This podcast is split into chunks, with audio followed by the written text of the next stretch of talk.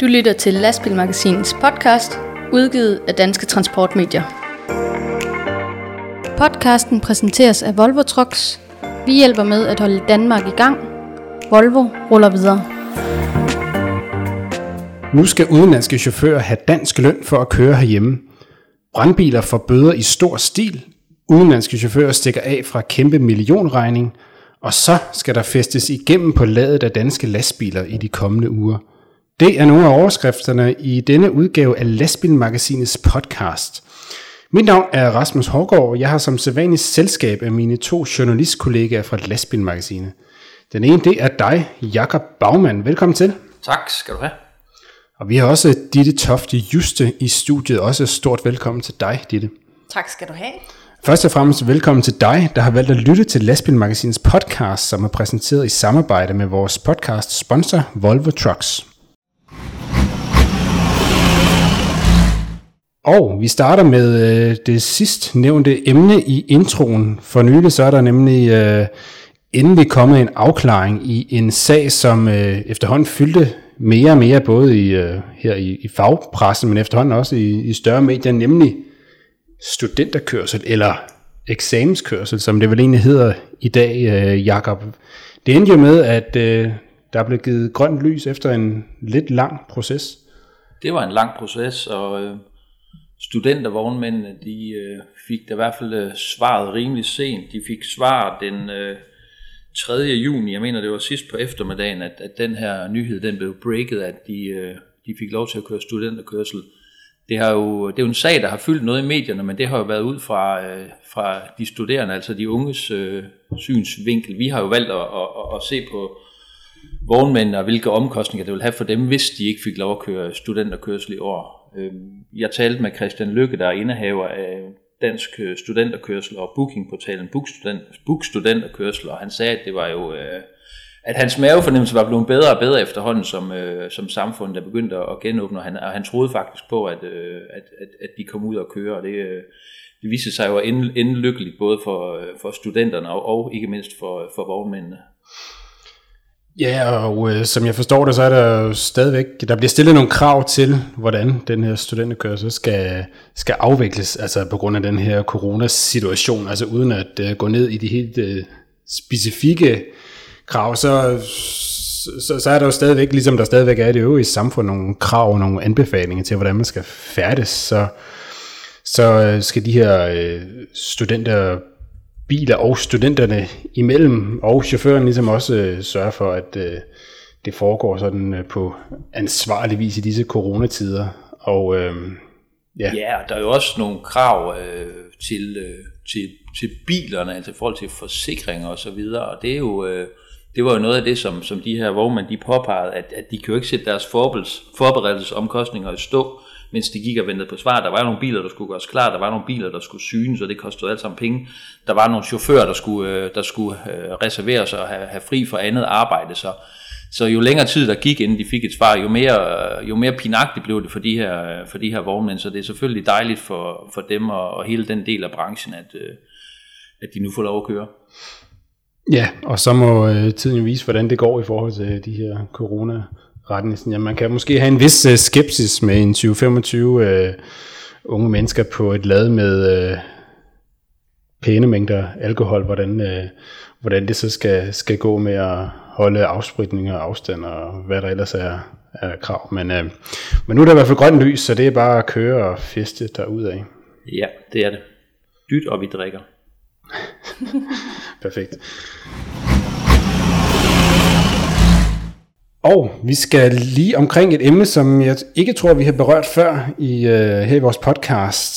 Øhm, det er sådan en sag, der har kørt i længere tid, forstår jeg. Altså igennem nogle år, der har været sådan lidt øh, dialog mellem de danske øh, beredskaber og brandvæsener og f- forskellige redningsmyndigheder øh, og, og firmaer, som handler om, at øh, når man kører udrykningen, så... Øh, duer det jo ikke at øh, holde sig til hastighedsbegrænsninger, for det kan jo være at tale om, om, øh, om liv eller død ofte, men øh, det tager, øh, hvad hedder det, det, det, det tager trafik målingskontrollen ikke rigtig hensyn til, øh, Jakob, så det, det giver lidt øh, bøvl rundt omkring.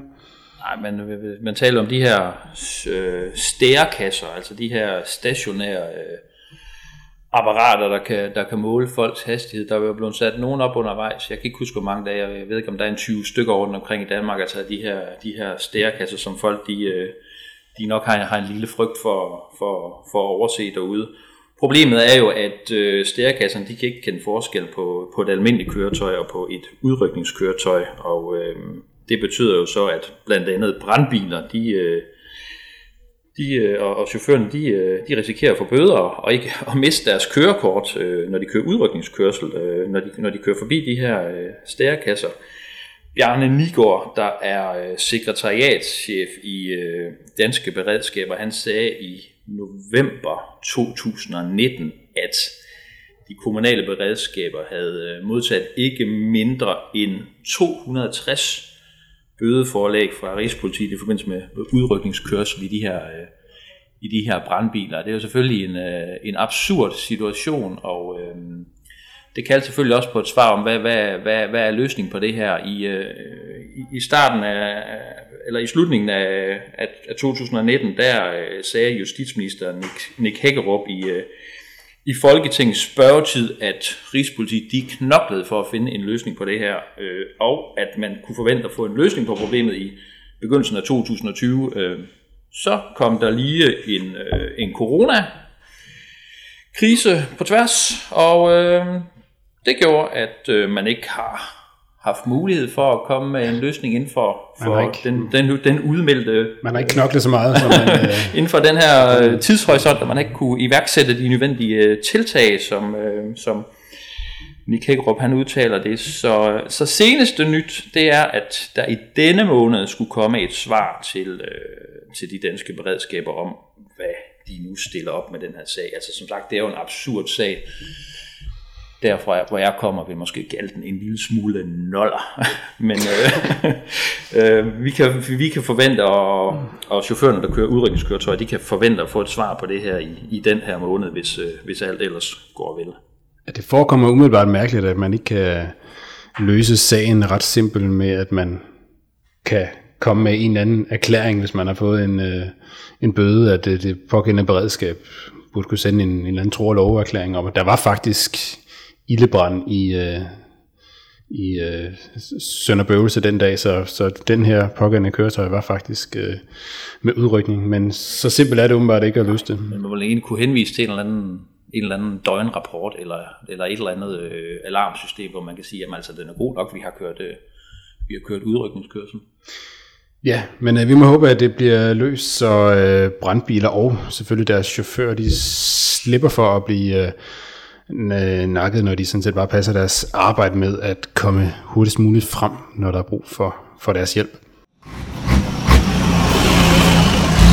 Vi skal lige følge op på en sag, som vi også øh, fulgte, eller talte om i forrige podcast.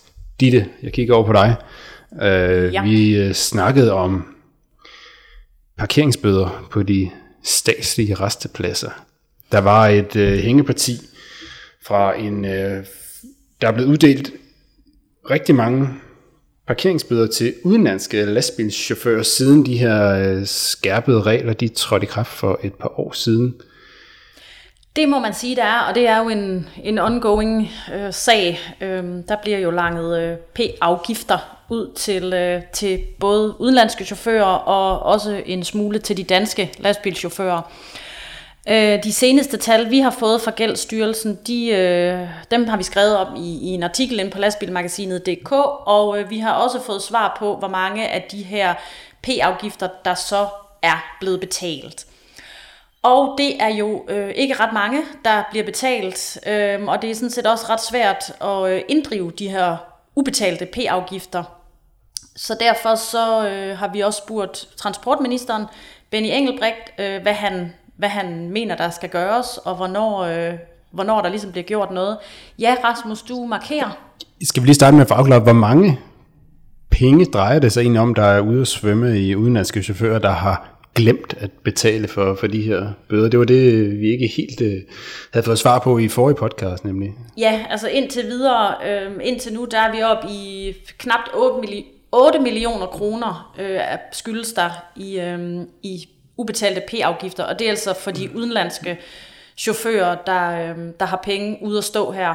Og det er jo som bekendt Gældsstyrelsen, der så står for at, at inddrive de p-afgifter, der ikke bliver betalt. Øh, Og, øh, og det er en, en længere proces, som vi før her på Lastbilmagasinet har skrevet om, øh, og hvor Gældsstyrelsen har forklaret, hvor svært det er. Samtidig har Færdselsstyrelsen også forklaret, hvad de skal igennem af, af rykkerprocedurer, inden de kan sende de her øh, ubetalte afgifter videre til Gældsstyrelsen. Og øh, så altså knap otte millioner skylder de udenlandske chauffører i, øh, i ubetalte p-afgifter. Det er og, også en slags ja, penge, må man sige. Det er, det er en, en chat penge, og nu siger transportministeren også, øh, efter vi stillede ham nogle spørgsmål, han siger også, at nu, øh, nu skal der gøres noget. Så, øh, så han er gået i gang med at se på, hvad man kan gøre for ligesom at lette denne her inddrivelsesprocedure, som øh, tilsyneladende er noget besværligt. Og, inddrivelsesproceduren, det lyder som et lækkert ord. Jamen det er simpelthen så lækkert, som det overhovedet kan blive. Det er både kompliceret og alt muligt andet. Og, øh, og, øh, men, men i hvert fald, uanset hvor, hvor lækkert eller, eller ulækkert det ord det er, så er det i hvert fald noget, transportministeren han, øh, han er i gang med at kigge på, har han oplyst os. I gang med at kigge på. Ditte, når du siger p-afgifter, og ja. ikke siger p-bøder, hvorfor er det, du konsekvent siger p-afgifter? Hvad er det, hvad er det forskellen er på, på p-bøder og p-afgift? Det er fordi, at det er Færdselsstyrelsen, der kan udskrive p-afgifter, og det er kun politiet, der kan udskrive bøder. Altså p-bøder, hvis man for eksempel holder i til- og frakørselsramperne på, øh, på motorvejen. Så Færdselsstyrelsen, de udskriver p-afgifter, og politiet udskriver p-bøder.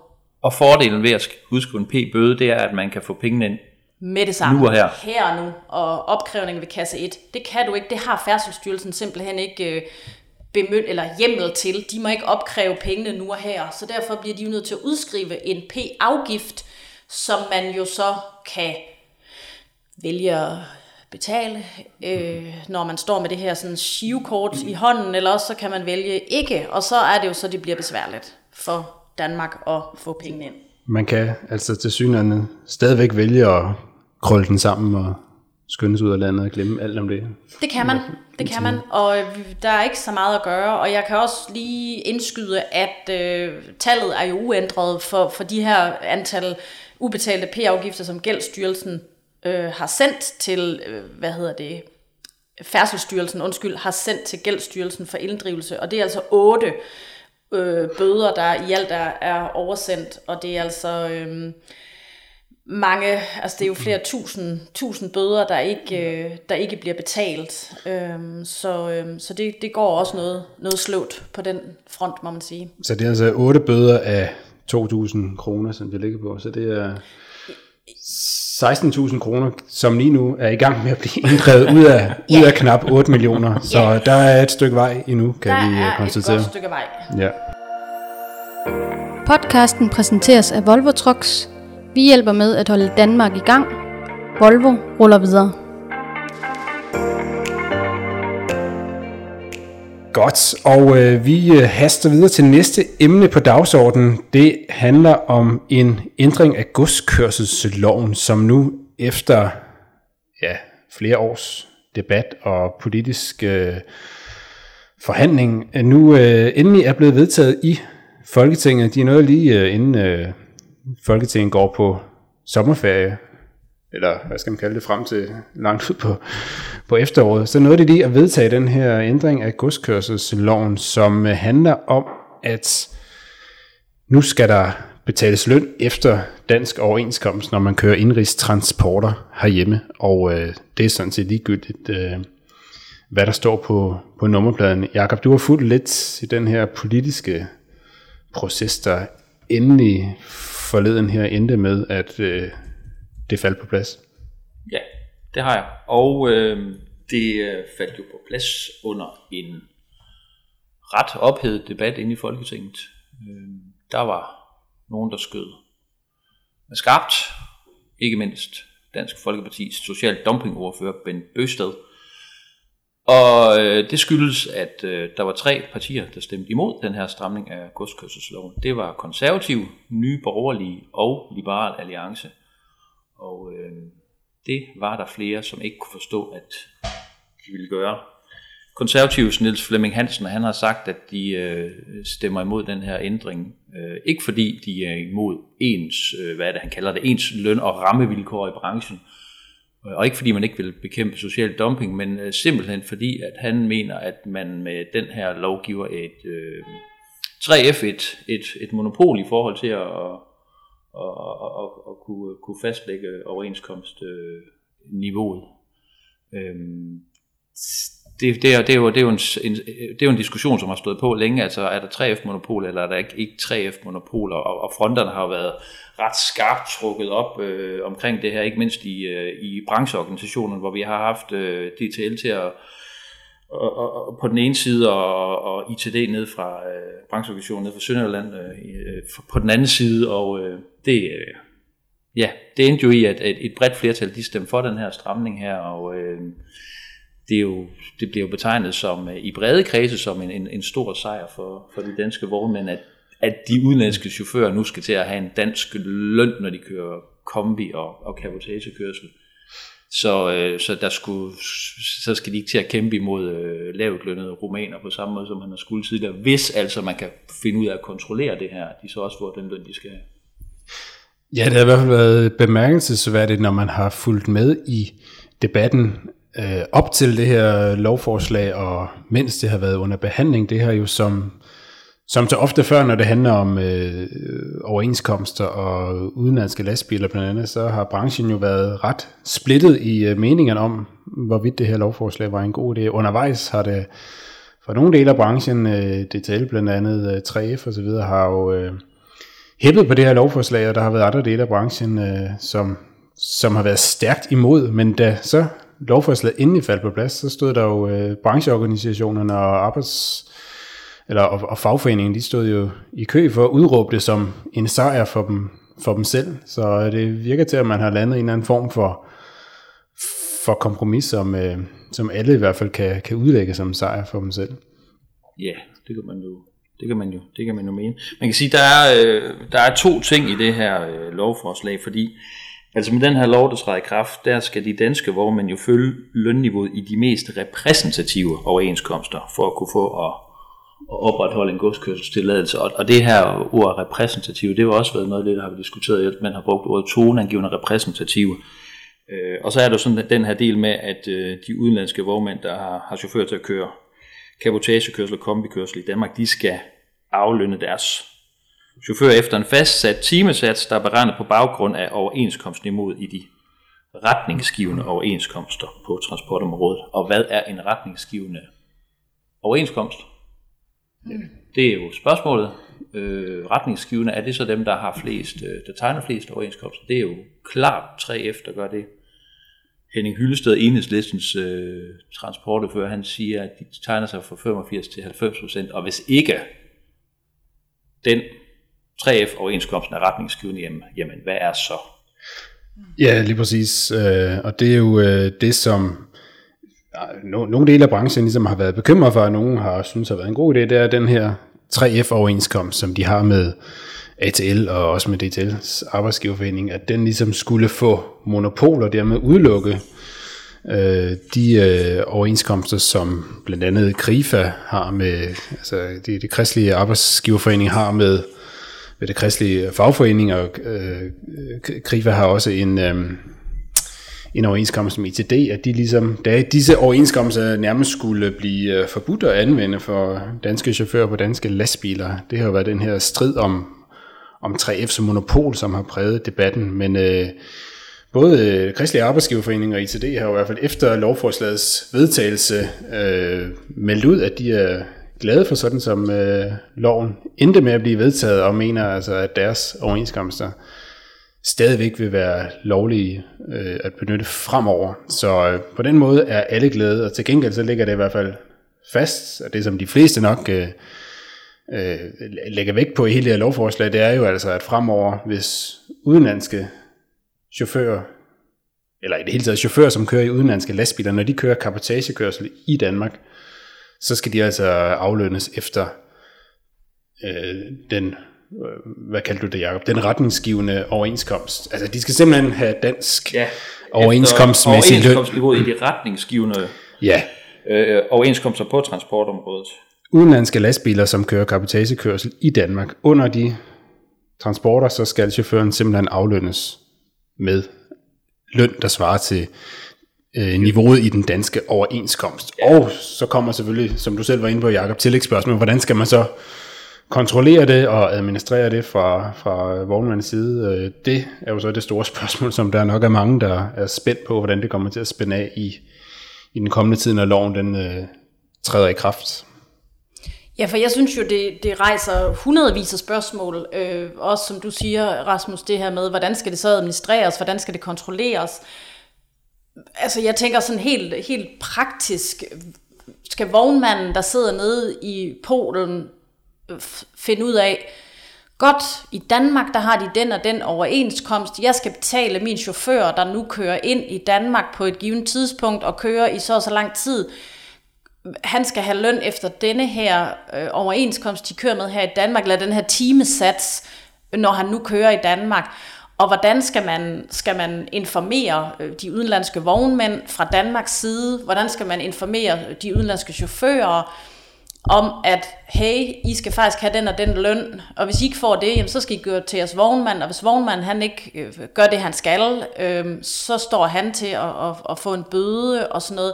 Er der nogen, der, øh, der, har, der har sagt noget om det, eller hvornår kan vi sådan forvente svar på alt det her sådan mere praktiske, som jeg jo også synes er, er vildt spændende i det her?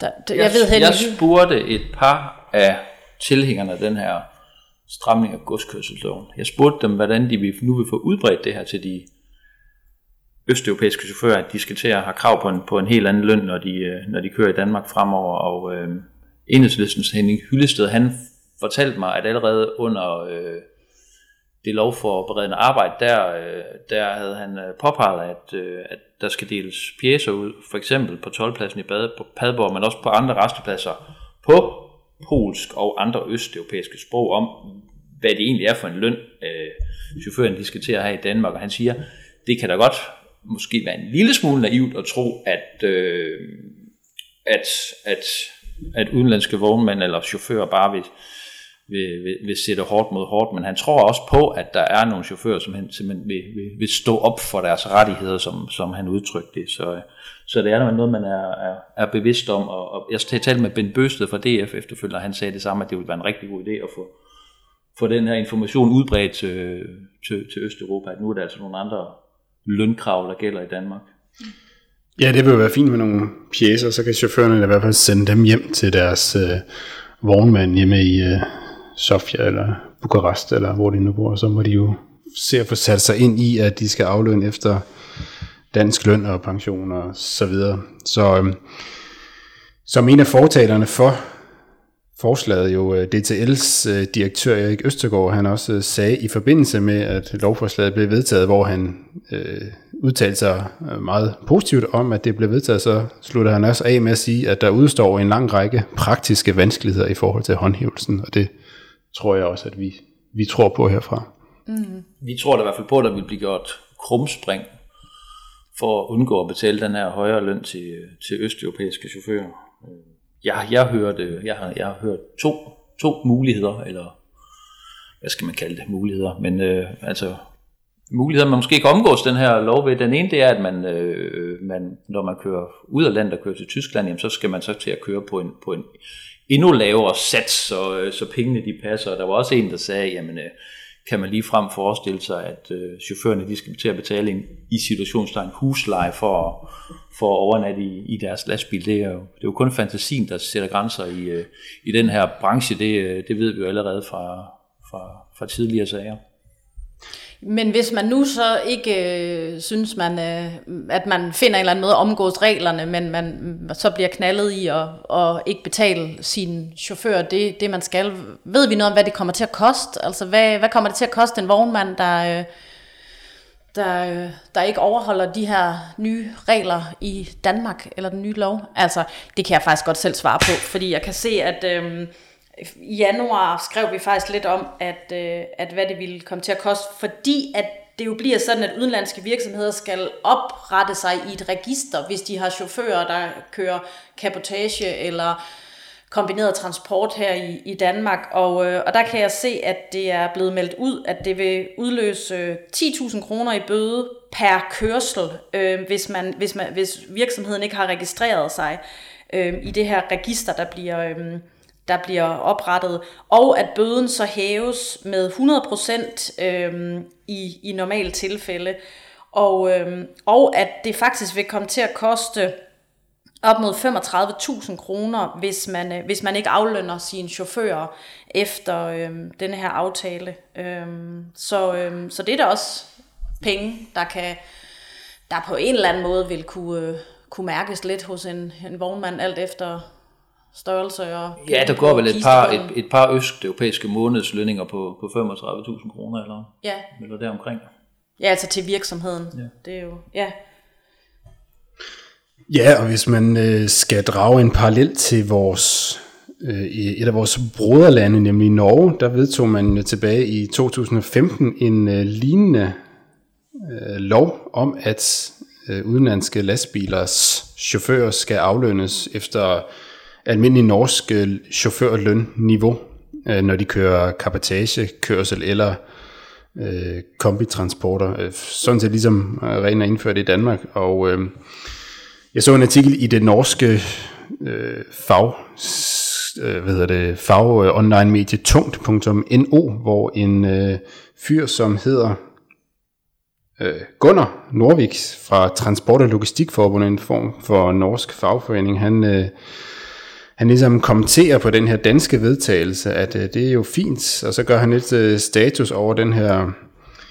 norske regel, som har gældt siden to tusind og femten, men øh, han konstaterer lidt øh, nedslående, at øh, dem, som skal kontrollere det i Norge, de aldrig rigtig har haft værktøjerne til det, og, og, har fået, og heller aldrig har fået værktøjerne til at kontrollere og håndhæve den her norske regel, og at han i, i deres forbund, øh, ifølge ham, så snakker de tit med, med mange udenlandske chauffører, og så godt som alle udenlandske chauffører, de møder, de siger, de har aldrig nogensinde hørt om, om den her lov om, øh, om mindsteløn i Norge til udenlandske chauffører. Han siger, at øh, det bliver spændende at se, hvad Danmark så vil gøre for at følge op på og kontrollere den nye lov. Så, øh, det er da godt nok noget nedslående.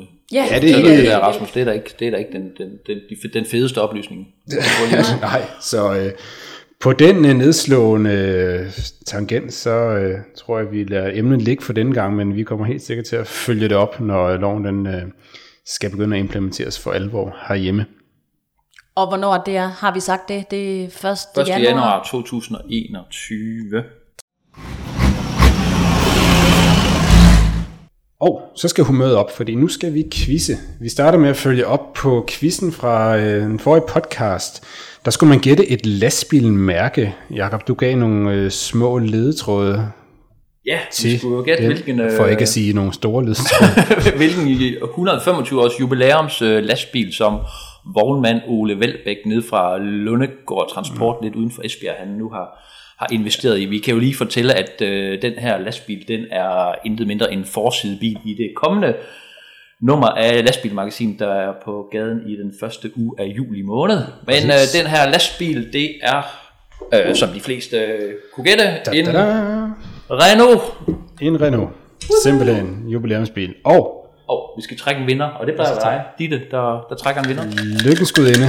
Har du øh, nogle gode navne i koppen? Vi har både gode og mange navne i koppen, og øh, Lastbilmagasinets termokop er nærmest fyldt op til randen med gule sedler med gode navne. Og jeg dykker nu godt ned i bunden og tager et navn her. Lad os se, jeg skal lige åbne det. Og et stort tillykke skal der lyde herfra til Thomas Bak. Tillykke! Og Thomas, han har svaret på Facebook, og han har også svaret korrekt selvfølgelig. Og øhm, Thomas' præmie, den kan jeg lige få Rasmus til at præsentere. Hvad vinder Thomas? Han vinder et øh, halvt års abonnement på både Lastbilmagasinet og vores søstermedie Transporttidene øh, på øh, e-paper-udgaven, så han øh, hver dag kan følge godt med, eller i hvert fald øh, så snart, så, så tit som bladene udkommer, kan følge med hvor som helst øh, fra, hvad der rører sig i branchen, både i lastbilbranchen og til vands, til lands og i luften, som man siger. Yes, ah, fint. Så skal vi i gang i en ny quiz. Øh, Jakob, jeg tror igen, det er dig, der øh, står for at skyde den i gang. Det er noget med en meget øh, hårdt ramt bro, vi skal, ja, vi skal gætte. Det er en jernbanebro, som ligger øh, i en jysk by. Og det, der sker, er, at øh, lastbilchauffører bliver ved og ved og ved og ved og fejlvurderer højden på den her bro, eller så fejlvurderer de højden på deres eget vogntog, for de bliver ved med at køre ind i den her bro, og senest var det en lastbil, der, der kilede sig fast. Jeg tror, det var den, den fjerde juni, det skete, eller var det den ottende? Det var den ottende juni. Øhm, men hvor ligger den her bro henne? I hvilken jysk by ligger denne bro, hvor lastbiler bliver ved at sidde fast? Vi kan sige, at det er i Skovgade. Gaden hedder Skovgade. En østjysk by. Ja, det må være Danmarks uheldigste bro, som mirakuløst stadigvæk øh, står der øh, efter utallige påkørsler. Hvor ligger den henne? Skriv til os på, øh, på Lastbilmagasinets Facebook-side eller via mail på redaktionen snabel-a lastbilmagasinet punktum d k og deltag i quizzen og øh, chancen for at vinde næste podcasts præmie. Og mens vi lige snakker om den her bro, så kan jeg jo lige se, at øh, vi i marts måned har også har skrevet en artikel om den, hvor vi under overskriften "Polak undveg viadukt, men ramte apoteket". Det kan man jo lige gå ind og læse lidt mere om ind på lastbilmagasin punktum d k. Og så øh, skal vi videre til lidt øh, kort nyt fra branchen. Vi tager et hurtigt rids over nogle af de øh, overskrifter, som øh, vi har set i øh, blandt andet på lastbilmagasinet punktum d k siden sidste udgave af podcasten. Øh, vi skal, først skal vi lidt på, på langtur, øh, Ditte. Det må man sige. Øh, på grund af coronakrisen, så øh, har der været skruet øh, en smule ned for øh, transport, altså fragt øh, fra, med, øh, med skib og fly. Og øh, det betyder, der skal jo stadig nogle varer frem, men øh, D S V de oplyser, at turene fra Kina til Vesteuropa er vokset her under coronakrisen. Så, øh, så der kører altså flere lastbiler nu, og det har der også gjort under coronakrisen, da den var på sit allerhøjeste, fra Kina og hele vejen til Europa. Det er en lang tur, og D S V de oplyser, at det tager mellem femten og sytten dage at køre den tur, og der er for eksempel fra Shanghai til Hamburg, der er otte tusind fem hundrede kilometer. Så man må sige, det er, det er noget af en tur for, for en chauffør. Jeg ved ikke, om man kan forestille sig, at man knækker sådan en, en tur over i to, eller hvad man vil gøre. Du, du mener, man tager en lur undervejs? Eller? Ja, måske, måske lige et, et, et enkelt hvil øh, ja, i ny og næ. Jeg ved ikke, om man, om man omlæser, eller, eller hvad man gør, man eller om man nok, bare kører derudad. Man kan nok forestille sig, at det ikke er den samme lastbil, der, der ja. kører hele vejen. Det er i hvert fald ikke ret mange øh, kinesiske lastbiler, man, øh, man ser øh, Ej, man på, på ved, ja. i Hamburg Havn. Så må man ikke der læses om et par dage. Men det er da noget af en tur, når man lige sidder og kigger på, øh, på kortet her. Hvordan kommer man egentlig Øh, Af, af, af landevejen fra, yeah. fra Shanghai til Hamburg. Det skulle det noget. Jeg, jeg ved ikke, når jeg prøver at taste ruten ind på øh, kortet her på min telefon, så siger den, det, det kan man sgu ikke. Men det kan man åbenbart godt. Øhm, der er bare men langt. Det er noget af en vej. Jeg ja. kan se, at man skal i Kina, og så skal man, så rammer man det Kaspiske Hav, som man på en eller anden måde skal rundt om, og der kan man så vælge enten at tage den igennem Pakistan og Afghanistan og Iran. Den lyder lidt kedelig, så jeg tror, man tager den op over Kina, Kazakhstan og Rusland. Ukraine, Hviderusland. Det lyder også som en trælstur, men trods alt bedre end det andet. Så øh, ja, det er noget af en, øh, af en, øh, en lastbiltur, ja. som øh, godset skal, skal ud på. Men øh, sådan er det åbenbart her i coronatiden. Så finder godset nye veje, selvom andre ting bliver lukket ned.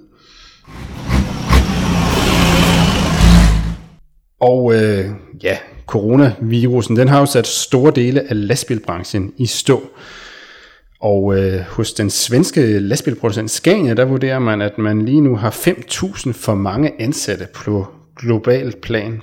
Den kedelige melding, den kom øh, Scania-topchefen Henrik Henriksson, meget svensk navn, må man sige. Øh, det kom han med i et interview for nylig til øh, Reuters.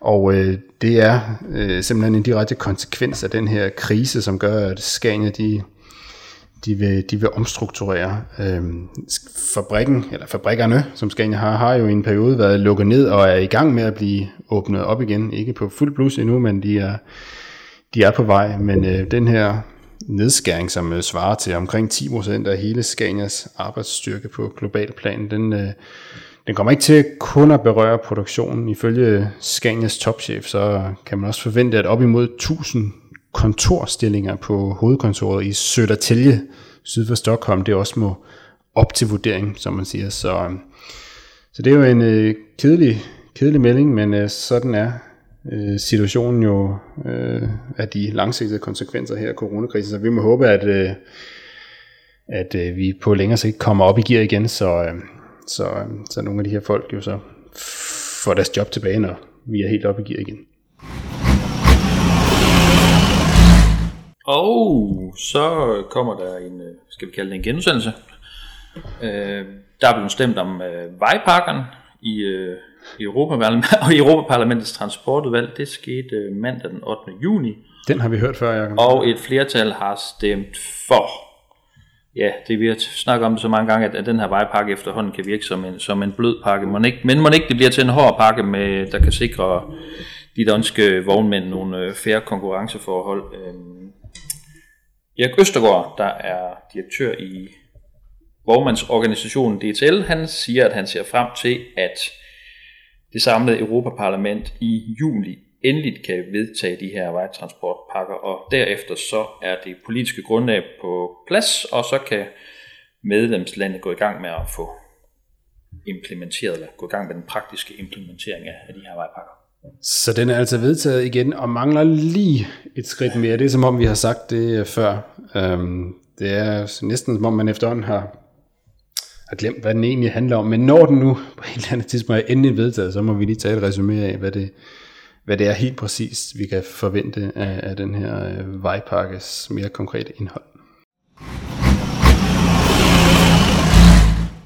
Ja, det, øh, med de ord, så øh, skal vi til noget, noget lidt andet. Arbejdstilsynet de, øh, er begyndt at komme på rigtig mange uanmeldte besøg ude i, i lastbilerne, og øh, en enkelt virksomhed har faktisk fået kontrolleret syv lastbiler, og det, som Arbejdstilsynet kommer og kontrollerer for, det er, om, øh, om man øh, overholder retningslinjerne for, øh, for corona, altså for at mindske, mindske smitten.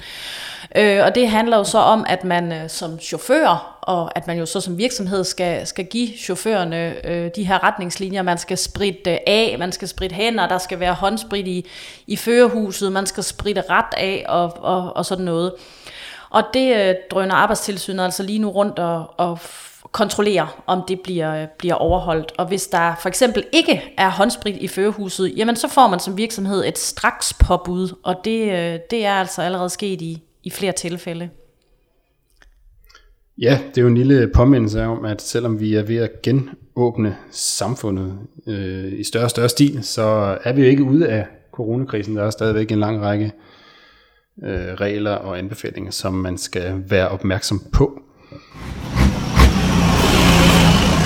Og det sidste punkt i vores kort nu, det er en lille ny udvikling inden for brintbranchen, eller hvad skal man kalde det? Altså jagten på alternative drivmidler har jo fik for nylig Daimler Trucks og Volvo Group til at melde ud, at de havde planer om at samarbejde tættere om at udvikle brintteknologi, så man øh, inden øh, for en overskuelig årrække kan sende brintlastbiler i serieproduktion. Og det, øh, de planer, de er nu øh, mundet ud i en helt konkret stiftelse af et nyt selskab.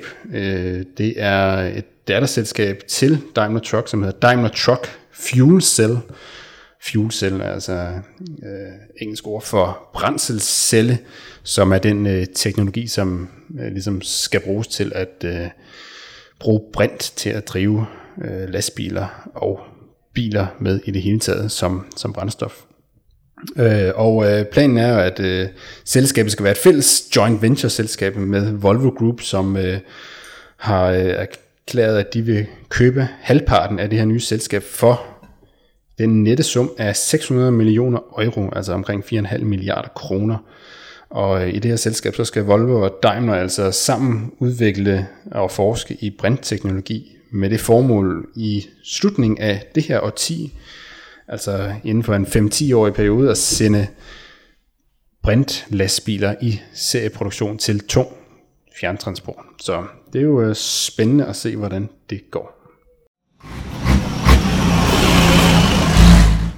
Vi plejer jo, Rasmus og Ditte, her i vores podcast at uddele et skulderklap til en person eller et firma eller en begivenhed eller et initiativ, som har, som har gjort sig positivt bemærket og fortjener et klap på skulderen. Jeg har sådan lige gransket, om jeg lige kan komme på et eller andet, jeg synes kunne være, kunne være aktuelt. Hvad, har, I, har I en eller anden idé?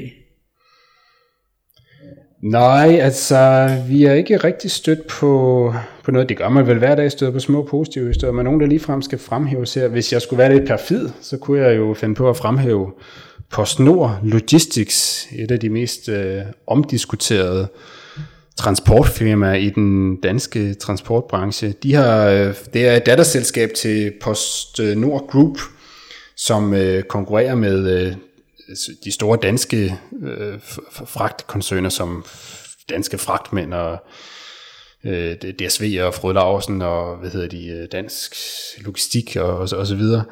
Øh, men PostNord Logistics, det her statsejede selskab, har igen fremlagt et nyt årsregnskab, og øh, vi kan jo, ironi og sarkasme kan være anvendt her, give dem en skulderklap for at have gået voldsomt frem i det nyeste årsregnskab. De har nemlig forbedret bundlinjen med seksogfyrre millioner kroner, således at minuset nu kun er på atten millioner kroner.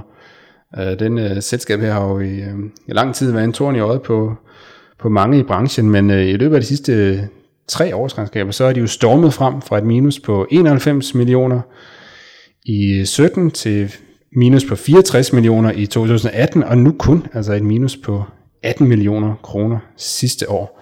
Så øh, vi må se, om øh, det stadigvæk vurderes at give mening at drive det her statsejede transportfirma fremover. Det var da i hvert fald en ny variation af vores skulderklap. Ja. Har du derude selv et forslag til, hvem der måske i højere grad fortjener et øh, skulderklap fremover, så skriv til os på enten på vores Facebook-side eller på mailadressen redaktionen snabel-a lastbilmagasinet punktum d k. Det var jo sådan set de ting, som vi havde valgt at snakke om i denne her udsendelse. Jeg tror ikke, der er mere, vi øh, brænder ind med rundt omkring. Er der det? Nej, Nej det tror jeg, jeg tror, jeg har fået sagt det, jeg havde på hjertet. Det er stærkt. Vi vender som sædvanligt tilbage med en ny podcast om et par uger, og du skal også huske, at du kan holde dig opdateret på det seneste nyt fra branchen på lastbilmagasinet punktum d k. Så har jeg bare tilbage at sige tak til, til jer, for at I var med igen i dag. Tak til dig, Ditte Tofte Juste. Ja, selv tak. Det og har været en fornøjelse. Stort tak til dig, Jakob Baumann, for at du også var med i dagens podcast. Ja, selv tak. Og som sædvanligt, så skal vi jo lige huske at sige, at øh, folk de skal gå ind på lastbilmagasinet punktum d k og læse de seneste nyheder. De skal gå ned i bladkiosken og hente vores trykte magasin, eller de skal, de skal tegne et abonnement. Det er jo det, er jo det vi lever af. Ja, min eget navn det er Rasmus Hauggaard. Udsendelsen her er produceret af Stine Pilgaard. Du kan som sædvanligt komme med ris eller ros eller forslag til emner eller personer, som du synes vi skal tage op ved at skrive til os på Facebook eller på mail. Og hjælp os også med at sprede budskaber om denne branchens eneste øh, lydbårne lastbilpodcast. Del linket, tag fat i dine venner, arbejdskolleger, chauffør eller vognmand og sig til dem, at de også skal lytte med, så vi kan blive ved med at levere endnu flere og endnu bedre podcasts i fremtiden. Lastbilmagasins podcast er udgivet af Danske Transportmedier og præsenteret i samarbejde med vores podcast sponsor Volvo Trucks. Den allerstørste tak, den går som altid til dig, der har lyttet med. Vi høres ved. Du lyttede til Lastbilmagasinets podcast, udgivet af Danske Transportmedier. Podcasten præsenteres af Volvo Trucks Vi hjælper med at holde Danmark i gang. Volvo ruller videre.